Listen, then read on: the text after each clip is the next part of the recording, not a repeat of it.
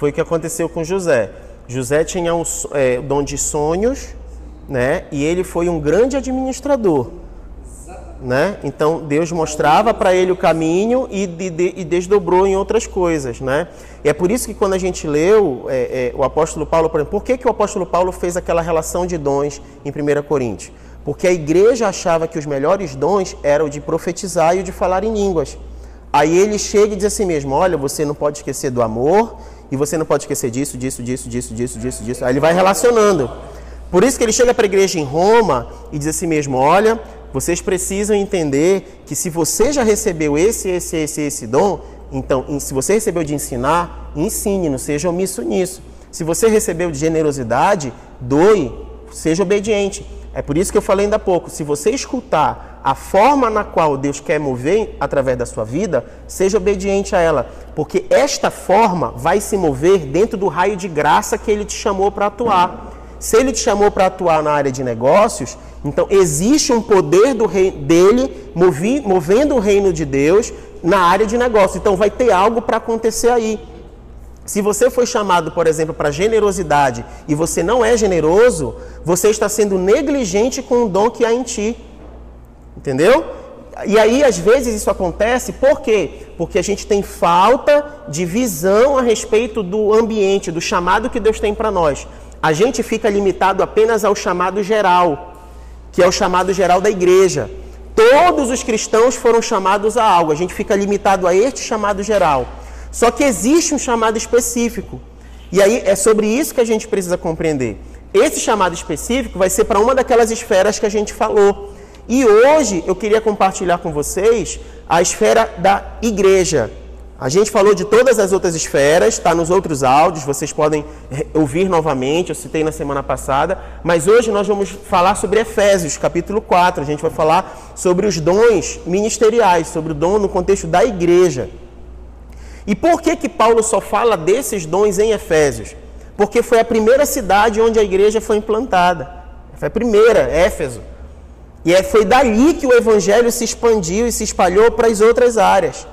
E não apenas isso, em Éfeso tinha o templo de uma deusa, e essa deusa, a prostituição estava ligada à adoração e ao culto dessa, dessa, nessa, nessa região. Era uma região portuária, era uma região que tinha muita transição de pessoas.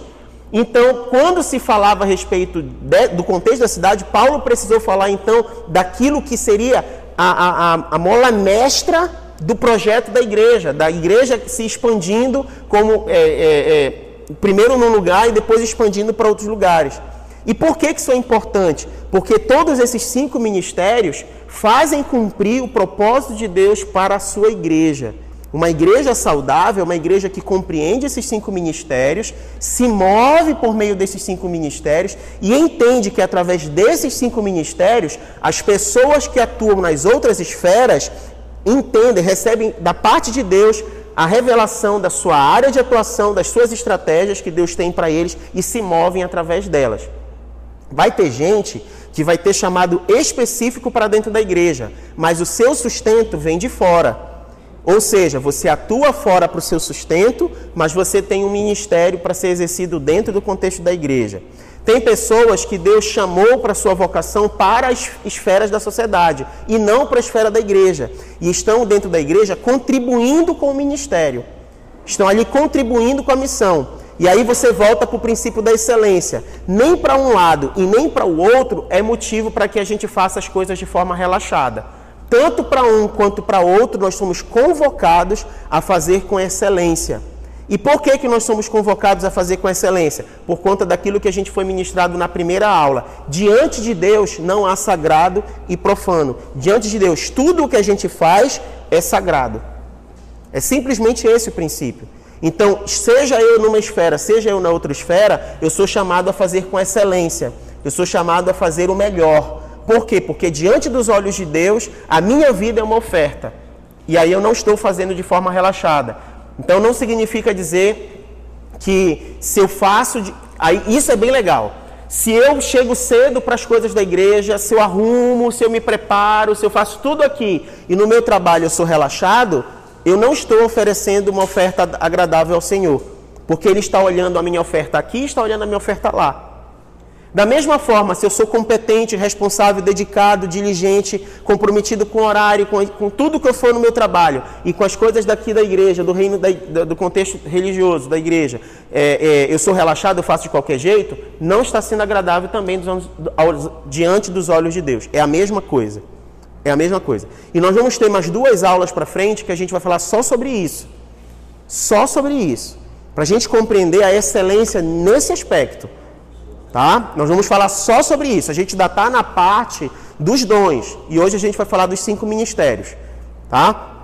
Abre comigo Efésios, capítulo 4, verso 11 e verso 12. Quem pode ler? Efésios 4, 11 e 12.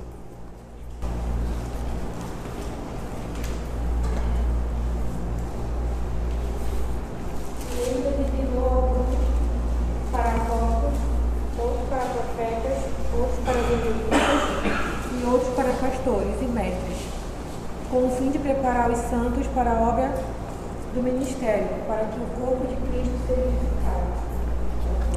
Amém. Olha só, a gente já ouviu falar da palavra apóstolo, já ouviu falar da palavra profeta, evangelista, pastor e mestre. No original, todas essas palavras elas têm uma aplicação e um sentido. Então vamos lá. Apóstolo. Apóstolo significa enviado, embaixador, comissionado com poder e autoridade. Isso significa apóstolo. Alguns teólogos vão dizer que o ministério apostólico encerrou nos apóstolos e não vem para os nossos dias, tá? Porque eles encontram teologicamente a afirmação de que é, esse comissionamento ele é estritamente dado por Deus. Então, como é um comissionamento estritamente dado por Deus e a última pessoa que teve essa experiência do apostolado foi o apóstolo Paulo, então eles compreendem que o ministério apostólico ele, ele encerrou no apóstolo Paulo. Só que é, a aplicação, o exercício do apostolado para os nossos dias, ele se assemelha muito ao papel dos missionários, tá? Então, independentemente da razão teológica que te faça acreditar que existe ou não apóstolo, e aí isso é, até no nosso contexto aqui é interessante, porque na visão G12 o nosso pastor Monteiro foi é, é, ungido apóstolo. Né? Porque na teologia daquele segmento se compreende o ministério apostólico como presente. Tá? Existem outras denominações que não são G12 que, que também acreditam na, na ação apostólica.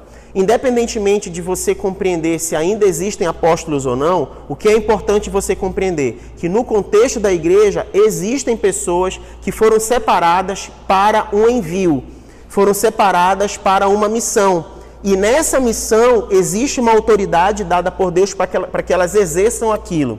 Se o teu problema teológico te impede de usar a palavra apóstolo, não interessa, você pode não usar, mas que você precisa entender que entre os ministérios existem aqueles que são enviados, isso é importante.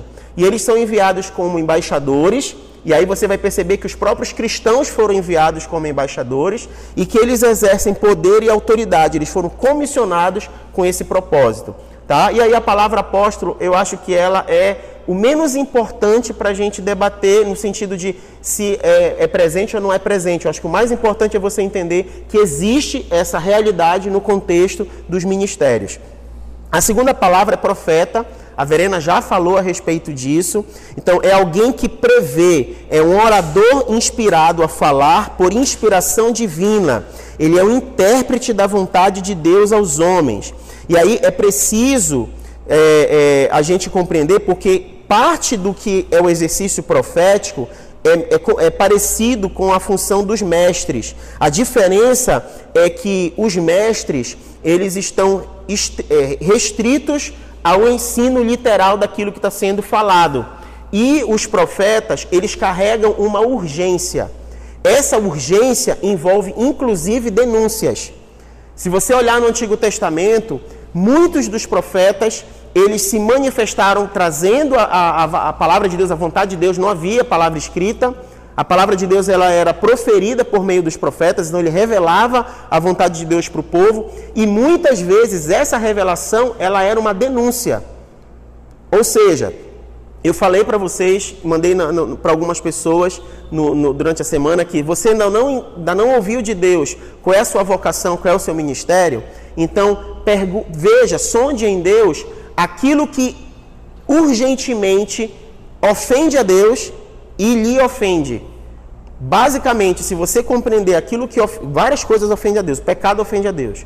Mas dentro do pecado, a área de ofensa a Deus que chama a sua atenção, provavelmente é a área onde Deus quer usar você como, redem... como aquele que vai redimir essa área, como embaixador para redimir essa área. Tá? E como profeta, como ação profética, quando você denuncia essa urgência de Deus, você está cumprindo esse ministério. E aí você vai perceber então que o dom de profecia não é aquilo que teoricamente a gente vê na igreja do pessoal fazendo as revelações de qualquer jeito, porque é a palavra de Deus sendo revelada, às vezes trazendo a, a, a, existência aquilo que as pessoas não compreendem a respeito da sua palavra, mas também denunciando aquilo que Deus combate, aquilo que ofende a Deus. Ou seja, o que é pecado é pecado, não vai mudar de nome, não é problema, não é jeitinho, pecado é pecado. E cada pecado ele precisa ser intervindo, precisa ser tratado de um jeito, e a gente precisa ver essa urgência. Deus tem urgência sobre isso. Então, por exemplo, se a pobreza é algo que, te, que ofende o coração de Deus e te ofende, então começa a orar sobre isso. Deus, eu entendo que a, a pobreza te ofende, porque o Senhor não queria que tivesse nenhum necessitado no reino do Senhor. Ele fala isso nas Escrituras, para que não haja necessitado no meio de vocês. Deus fala isso no Antigo Testamento. Então, se a pobreza te ofende, a miséria te ofende, e isso salta aos meus olhos, então, Senhor, de que forma o Senhor quer me usar nessa área?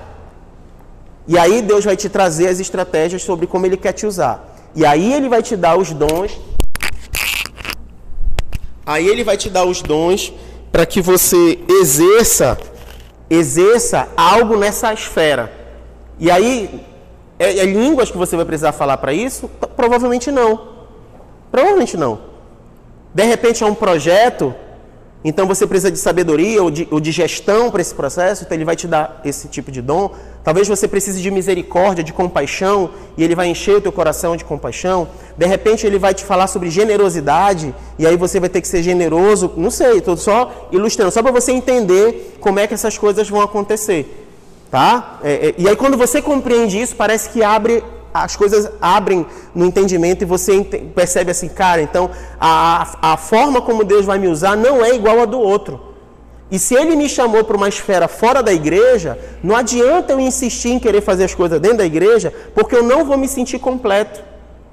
Eu vou me sentir parcialmente completo, eu vou me sentir parcialmente, eu vou viver um conflito, na verdade. Quantas pessoas foram ordenadas ao ministério pastoral, mas é nítido que o chamado deles não é para o ministério pastoral.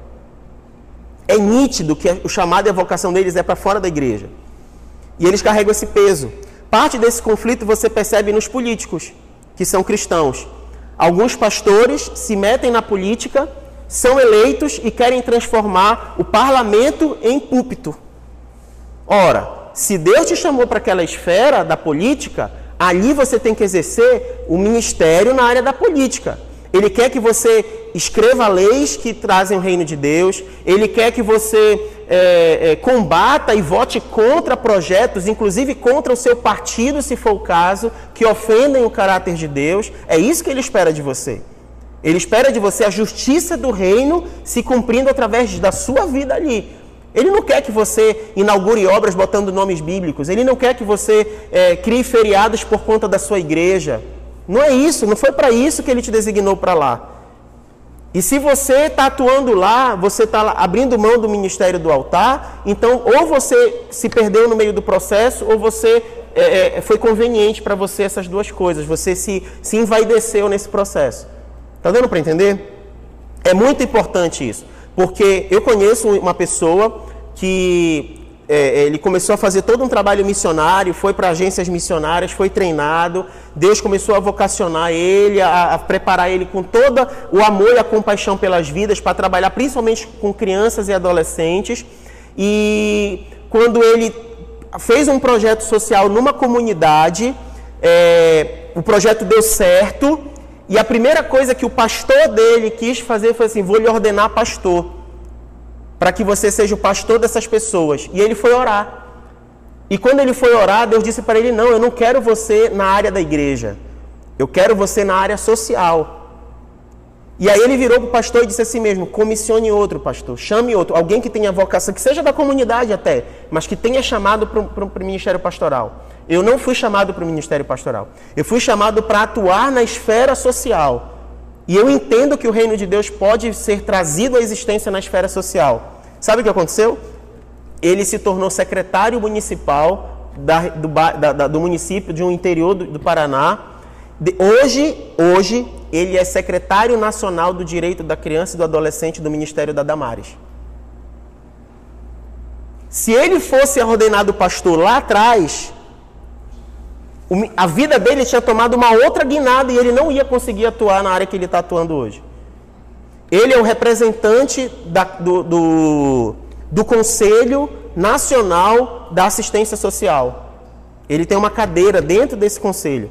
Ou seja, todo mês ele vai para ele ia para Brasília antes dele ser secretário nacional, ele ia para Brasília para decidir as questões sociais pelo Conselho Nacional. Ou seja, o ministério da Damares, alguém de lá da Damares só enxergou ele porque ele foi cumprindo a vocação e foi cumprindo o ministério, ele foi sendo excelente naquilo que ele fazia e ele se, e ele se tornou alguém de influência. E por ser alguém de influência, ele foi chamado para assumir esse cargo. A mesma coisa aconteceu com os ministros que estão lá na Suprema Corte, a mesma coisa acontece com as outras pessoas que, são, que ocupam cargos públicos.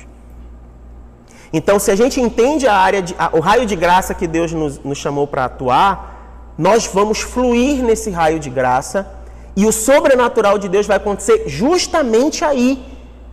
Qual era a chance de um cristão ocupar um cargo desse? Qual era a chance de um princípio bíblico do reino de Deus ser canetado por um cristão ocupando um lugar desse? Qual era a chance? Aí você vê se cumprindo a escritura quando fala: Eu fiz vocês para serem cabeça e não cauda, que muitas vezes é utilizado para a teologia da prosperidade. Isso é ser cabeça. Isso é liderar por influência. A gente lidera por influência por conta do testemunho, por conta daquilo que queima em nós. Aí vem a resposta: Deus, o que é o mover do poder do Senhor na minha vida? Porque e, se isso não for sobrenatural, eu não sei te dizer.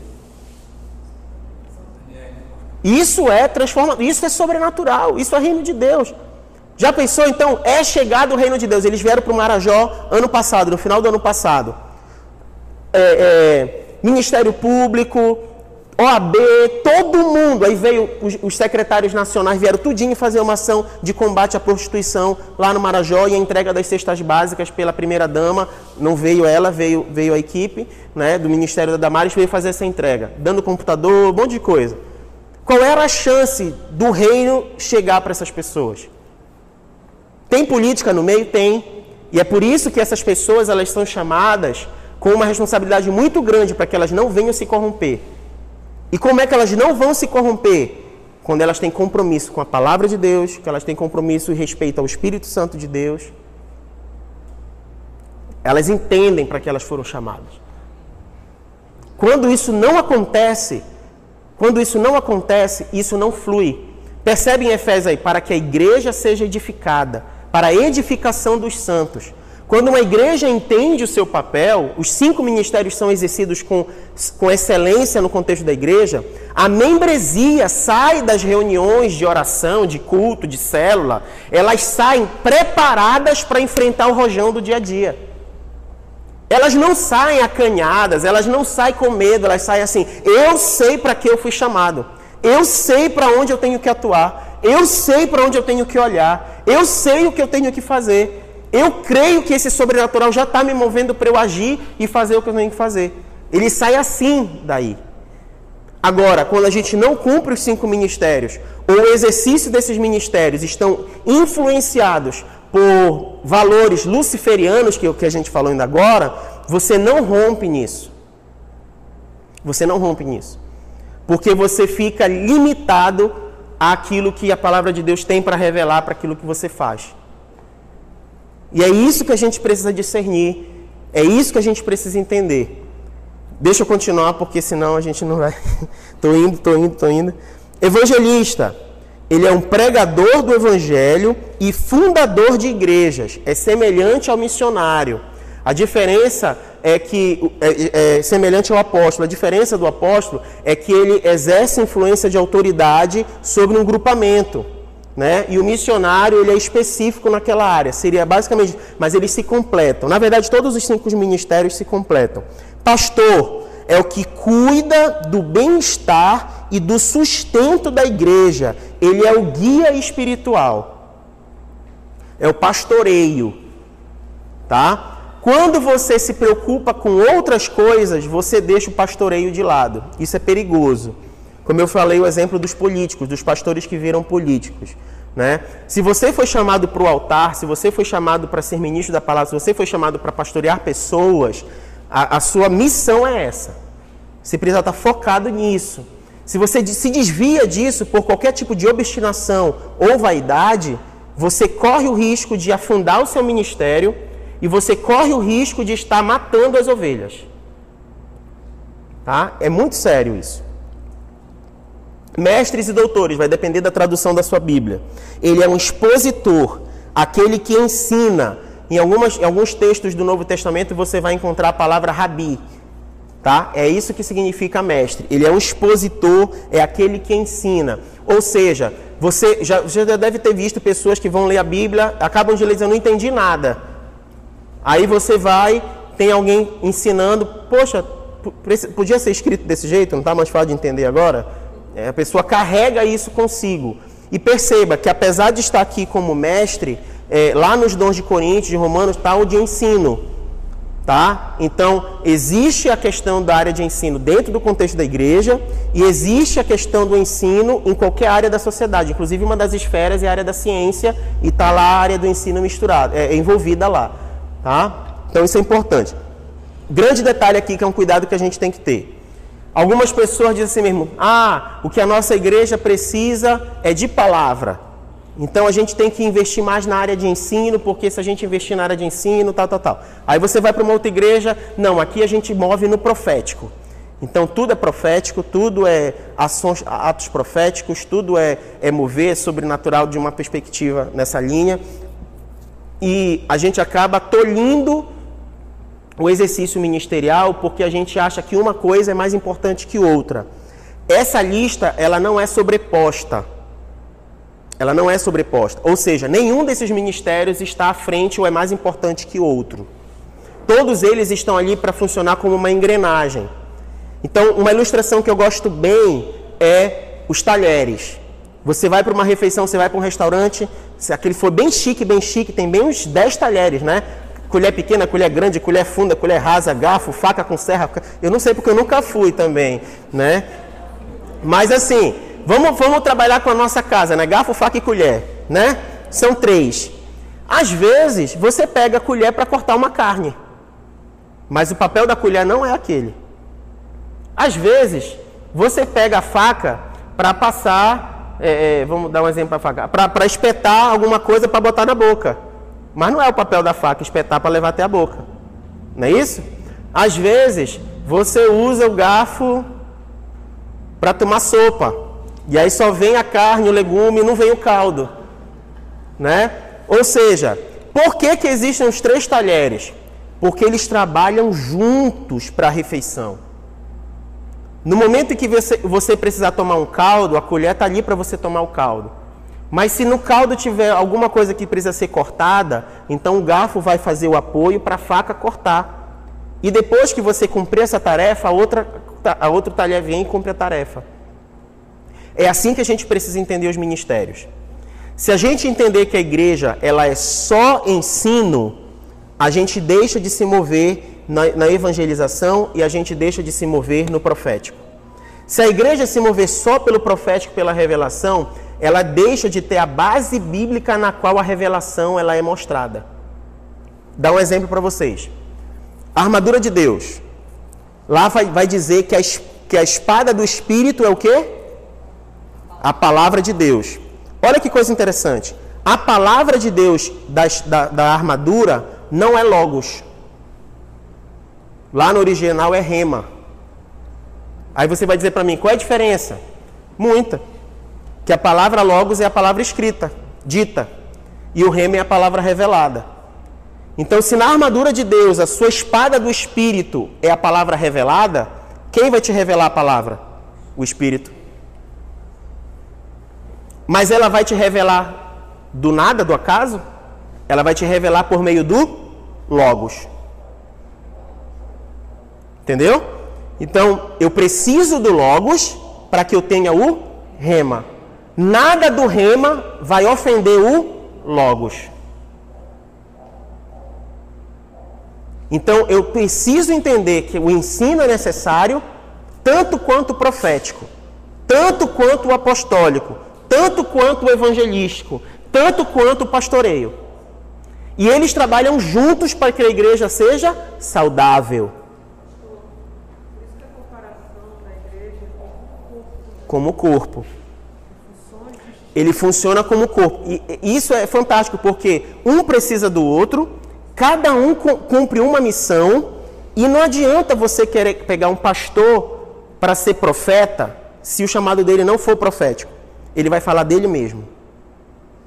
Não adianta você pegar é, é, é um evangelista, sei lá, para cuidar, para se pastorear, que ele não vai, a pegada dele não é essa. Em algum momento a gente vai contribuir com alguma coisa, vai contribuir porque a gente não pode limitar o Espírito Santo. Tá? É o mesmo Espírito que opera tudo em todos. Então, em algum momento ele pode te dar uma palavra, em algum momento ele pode te revelar alguma coisa, em algum momento ele pode te dar uma estratégia. Ele pode.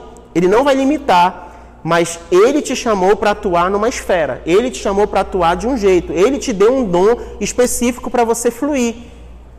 Se você não sabe qual é, para o inimigo, isso está tranquilo. Por que está tranquilo para o inimigo essas coisas? Porque ele sabe que dali não vai sair mais nada. Eu não preciso me bater ali. Todo o potencial que Deus tem para usar aquela pessoa Está ali. Agora, quando você descobre, te prepara. Te prepara porque nós estamos em guerra. Nossa luta não é contra a carne e nem contra o sangue. Quando a gente começa a ter a nossa mente clareada, revelada, a gente é transformado pela renovação do entendimento, né? Antigamente no Antigo Testamento era o corpo, era a visão coberta e aí veio o véu e descobriu, não é isso? E a gente é transformado por conta dessa, dessa ação de Deus. Quando você começa a mergulhar e a buscar essas coisas, o mundo espiritual, ele sente isso, por quê? Porque é como se você estivesse saindo de uma matrix. É como se você estivesse saindo de uma matrix, é como se você estivesse saindo da caverna. E isso é perigoso para o mundo espiritual, porque é mais um que enxergou a realidade. É mais um que pode ser uma ameaça na, no combate do reino. Porque até então, você pode ter sido aquela pessoa, eu sei quem é Paulo, eu sei quem é Jesus, mas vocês são quem? Até esse momento, você pode simplesmente estar passando despercebido. Mas quando você compreende tudo isso, o que, que vai acontecer? Opa, opa, ele, ele entendeu agora, ele entendeu agora. O inferno sabe que ninguém segura o Espírito Santo é dinamite. Jesus foi o mesmo Espírito que ressuscitou Jesus dentre os mortos. Foi o mesmo Espírito que deu autoridade para que Jesus pegasse a chave do inferno e da morte. Satanás sabe o poder disso. Foi o mesmo Espírito que expulsou ele de lá do céu. É o mesmo, ele sabe o que isso significa. Ele sabe. Enquanto as pessoas estiverem cegas de, de, de entendimento sobre isso, para ele é tranquilo. Você não está exercendo autoridade nenhuma. Não tem nada a ver com salvação. Nada a ver com salvação. Mas é como se a gente tivesse uma. É como se você tivesse uma Ferrari. Uma Ferrari. Tá? Um. É como se tu tivesse um estalinho para comemorar o teu aniversário. É como se você usasse estalinho para comemorar o teu aniversário. Tamo feliz, ei! Plique, plique, plique, plique. Pronto, tá aí o exemplo. É como se fosse isso. Abre comigo para a gente terminar. Pastor, mas isso tem a ver com disponibilidade?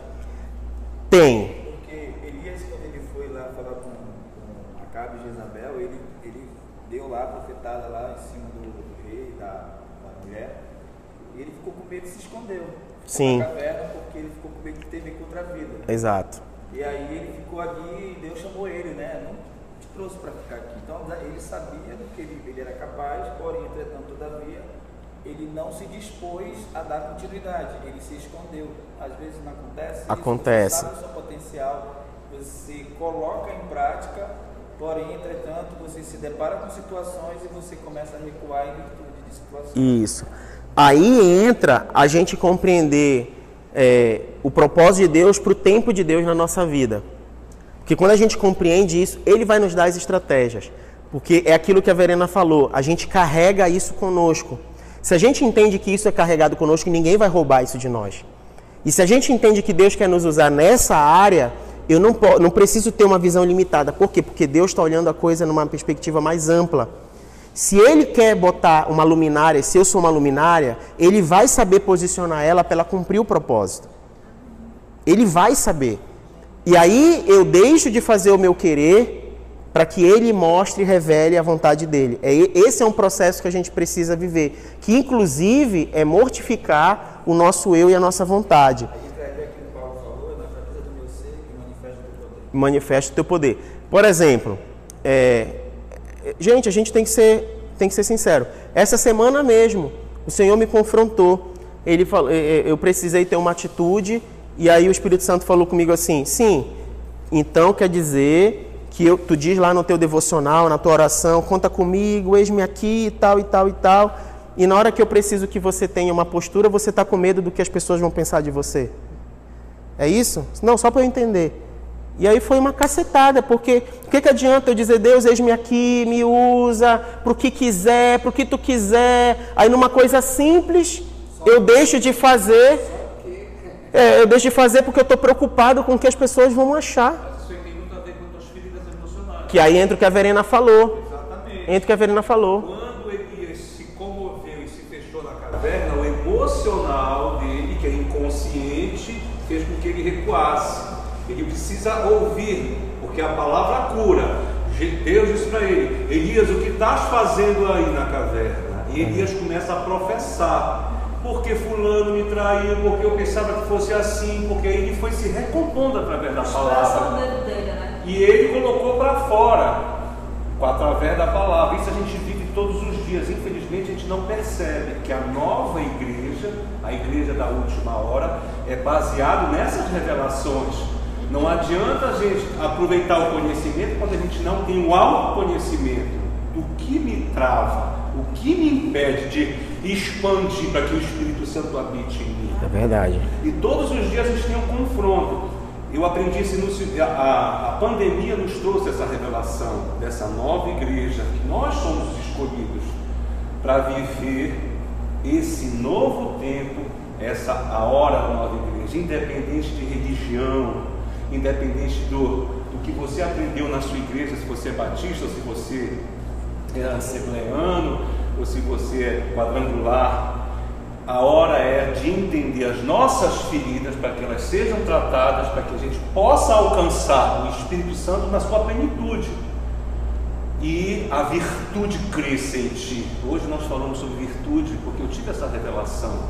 Amanhecemos, é, hoje a minha esposa, amanhecemos fazendo reflexões sobre o nosso comportamento, o que me restringe a crescer e o que restringe a ela. E é baseado em cinco feridas nós adquirimos lá atrás, que o inimigo plantou através dos nossos pais, através da conduta. E quando isso é revelado, a gente fica apto a dizer assim: eu não quero isso mais para mim, eu quero ser algo maior, porque o Espírito Santo pode falar em mim. Amém. E aí é revelado os meus dons, e que essas virtudes não podem ser apagadas, porque durante um dia alguém aparece para dizer: Epa, você não é assim. Você está se levantando, foi o que ele falou. O inimigo vai usar alguém da tua casa para te diminuir, para dizer que você não tem virtudes, para destruir a tua identidade, a identidade que Deus colocou em ti. E isso a gente vive todos os dias, porque eu faço às vezes isso com ela e ela faz às vezes isso comigo. Só que a gente está buscando. E hoje eu entendi, tentei colocar isso para Ariadne, porque às vezes a nossa dor, quem fala para a gente, muitas vezes que nós somos o inconsciente, fala 90% e o consciente fala 10%, a tua a ferida do teu marido, do tua mãe, do teu pai vem bonita em cima de ti para te diminuir. Não permita que isso desculpa. Não, mas isso, isso que você falou me remete a uma necessidade que não se sintam ofendidos com o que eu vou dizer. Mas é, essa realidade que ele acabou de compartilhar nos remete provavelmente à libertação. Tá? A cura e libertação. Parece ofensivo porque a gente acha assim, poxa, eu já fui salvo, eu procuro fazer as coisas certinho. Mas deixa eu falar uma coisa para você. O altar, o fogo no altar, ele vai arder continuamente. Glória a Deus! Amém. Oi, Chico! Amém. Amém. O fogo no altar, ele vai arder continuamente. O fogo no altar, ele vai arder continuamente. E conforme o fogo no altar for ardendo, ele vai purificando. E na purificação ou na santificação ocorre o processo de cura e de libertação. Talvez a gente não esteja experimentando possessão. Ok, habita o Espírito Santo, não há possessão. Mas quantas feridas ou mentiras são tidas como verdade, gerando as raízes de amargura, gerando as legalidades, tá? Gerando aquilo que nos oprime e nos reprime, tá? Então, assim, se preparem, gente, porque como eu falei para vocês, é guerra, brigadão, meu irmão. É guerra e o inimigo ele vem guerreando, ele não está de brincadeira. A gente está sendo despertado para as coisas. Então você pode esperar. Cubra sua vida de oração na área da saúde. Cubra sua vida de oração, a sua família de oração nos relacionamentos. Cubra. Dentro de casa, com os filhos, com o cônjuge, cubra. Cubra sua família, sua vida na área das finanças. Cubra. Cubra seus filhos de oração. Cubra. Por quê? A gente tem um exemplo de Jó. Tá? Então, cubra. Por que, que é importante cobrir? Porque a gente está entrando em terreno de guerra. É em terreno de guerra que a gente está entrando. Porque quando a gente se desperta para as coisas, nós começamos a buscar aquilo pela qual a gente está sendo despertado. E no mundo espiritual isso é poderoso. Tá? E aí eu queria ler o último texto para a gente terminar. Eu sei que está envolvente, não dá vontade de ir, mas a gente não pode se estender muito. Abre comigo 1 Coríntios 1, de 4 a 7.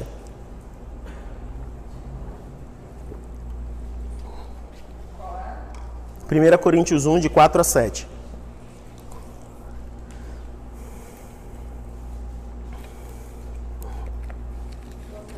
Pode. Sempre dou graças ao meu Deus por vocês, por causa da graça de Deus que foi dada a vocês em Cristo Jesus. Porque em tudo vocês foram enriquecidos nele, em toda palavra e em todo o conhecimento. Assim como o testemunho de Cristo tem sido confirmado em vocês, de maneira que não lhes falta nenhum dom, enquanto aguardo a revelação de nosso Senhor Jesus Cristo. Tá, então nós estamos vivendo a expectativa da revelação de Cristo Jesus, ou seja, a segunda volta dele. Enquanto nós aguardamos essa volta, em nada nós temos falta do derramar dos dons. Em nada. Em nada. Ou seja, se em nada nos falta, é porque ele está disponível. E aí o que falta somos nós acessarmos isso, nós buscarmos isso. Tá? Atos 2, 42. Desculpa, tinha mais esse texto. Atos 2, 42.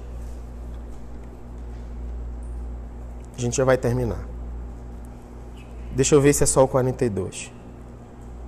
2, 42.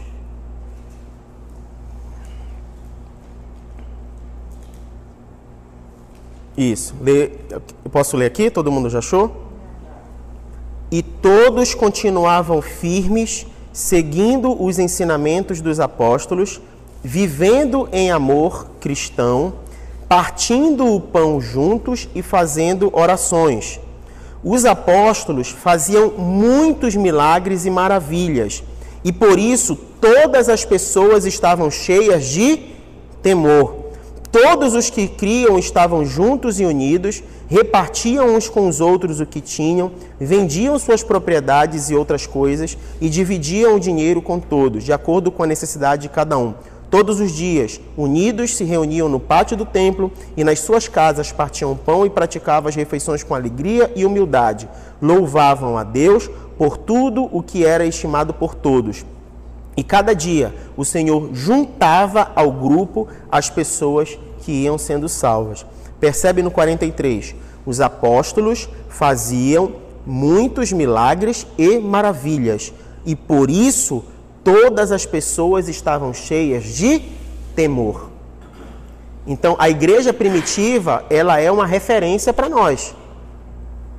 Tá? Então, isso precisa nos inspirar. Tá? Então, é, é, eu queria orar com vocês a respeito disso. É, não se surpreendam com os sonhos que vocês podem ter. Não se surpreendam com o que vocês podem ouvir, porque vocês farão perguntas ao Espírito Santo. Não se surpreendam.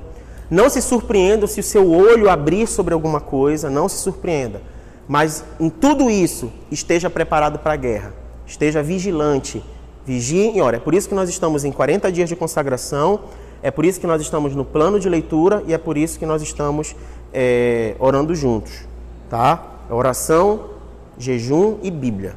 Tá? Antes de você encerrar aí, você falou a respeito dos cinco ministérios e é, aqui 43, remete a um, ensinamento que foi dado a uma igreja que dizia o seguinte, todo aquele que é colocado como apóstolo, ele, ele tem três tipos de coisas que fazem com que ele seja apóstolo, ou mais. Mas uma delas, é o que destaca aqui, é a questão desse milagres e maravilhas. Para ser um apóstolo, tu tem que praticar, a pessoa tem que ver tu ressuscitar um morto ou tu curar uma enfermidade. Né? Então, assim, ele é, eu não estou dizendo que está correto, tá? Só estou remetendo a uma coisa que a gente está falando aqui. Uhum. Claro que todo, como você falou, toda instituição cristã tem a sua forma de, de doutrina. Então, é, eles, eles tocam veemente porque eles dizem que apenas os apóstolos, né, depois da morte de Cristo, aí, é que remetiam esse tipo de coisa, de cura, de milagres. Você não vê pastor curando, você não vê mestre curando, enfim, cada um tinha um papel. Então, o papel específico do apóstolo era esse: curas e milagres. Tá, vamos lá. Lá em Atos, mesmo o livro de Atos, vai dizer quando foi chamado Matias e Barsabás para o ministério, para escolher qual deles eram. Então eles iam compor o ministério apostólico ali, tá? E aí na, na condução do ministério apostólico foi dito quais eram as características, ou seja, eles tinham que ter sido testemunhas oculares de todos os milagres de Jesus. Então, basicamente, o que eles, o que dá base para que nos nossos dias se defenda que não existe o ministério apostólico, é porque hoje ninguém vai ser testemunho ocular de Jesus fazendo a operação daquele milagre. Então, basicamente é isso, é o único ponto. Tá? Porque se a gente fizer isso, a gente vai desacreditar dos sinais e maravilhas que Deus usa outras pessoas nos nossos dias. Então, quando a pessoa restringe isso ao, à característica apostólica, ela, na verdade, entra em contradição bíblica. Né? Então, a Verena contou um testemunho semana passada a respeito de cura. E aí não caberia, por exemplo, seguindo essa linha dessa doutrina, entendeu? E quais os três tipos de requisitos pareciam considerados apóstolos? Ter que ter visto o Senhor, É. tem que ter aprendido diretamente com Jesus. Exatamente. Ser chamado por Jesus. Exato, que, que, é, que é o que caracteriza todos os apóstolos e o último que eles chamam que foi o apóstolo Paulo, porque ele teve encontro com Jesus na estrada de Damasco, né? Quem é você? Eu sou aquele a quem você persegue, né? Então, ele, apóstolo Paulo, nessa perspectiva, ou seja, ele não viu Jesus corporeamente, mas Jesus se revelou para ele: Eu sou aquele a quem você persegue. Então, ele teve um encontro pessoal com Jesus, né? ele foi testemunha de uma ação divina do próprio Jesus eh, transformando a vida dele, e ele foi chamado quando ele vai para a casa do Zacarias, né? Esqueci agora. Vai para casa lá, ele vai estar te esperando, ele vai te ensinar todas as coisas, aí ele foi trabalhado ali. Então, é por isso que quando ele vai escrever as cartas, eu, apóstolo do Senhor, chamado para o ministério, entendeu? Então, é, ele seria o último, dentro dessa linha, ele seria o último. Então, é por isso que hoje a gente não teria base bíblica para chamar ninguém de apóstolo, mas a gente teria a, a. Pois é, só que aí a gente.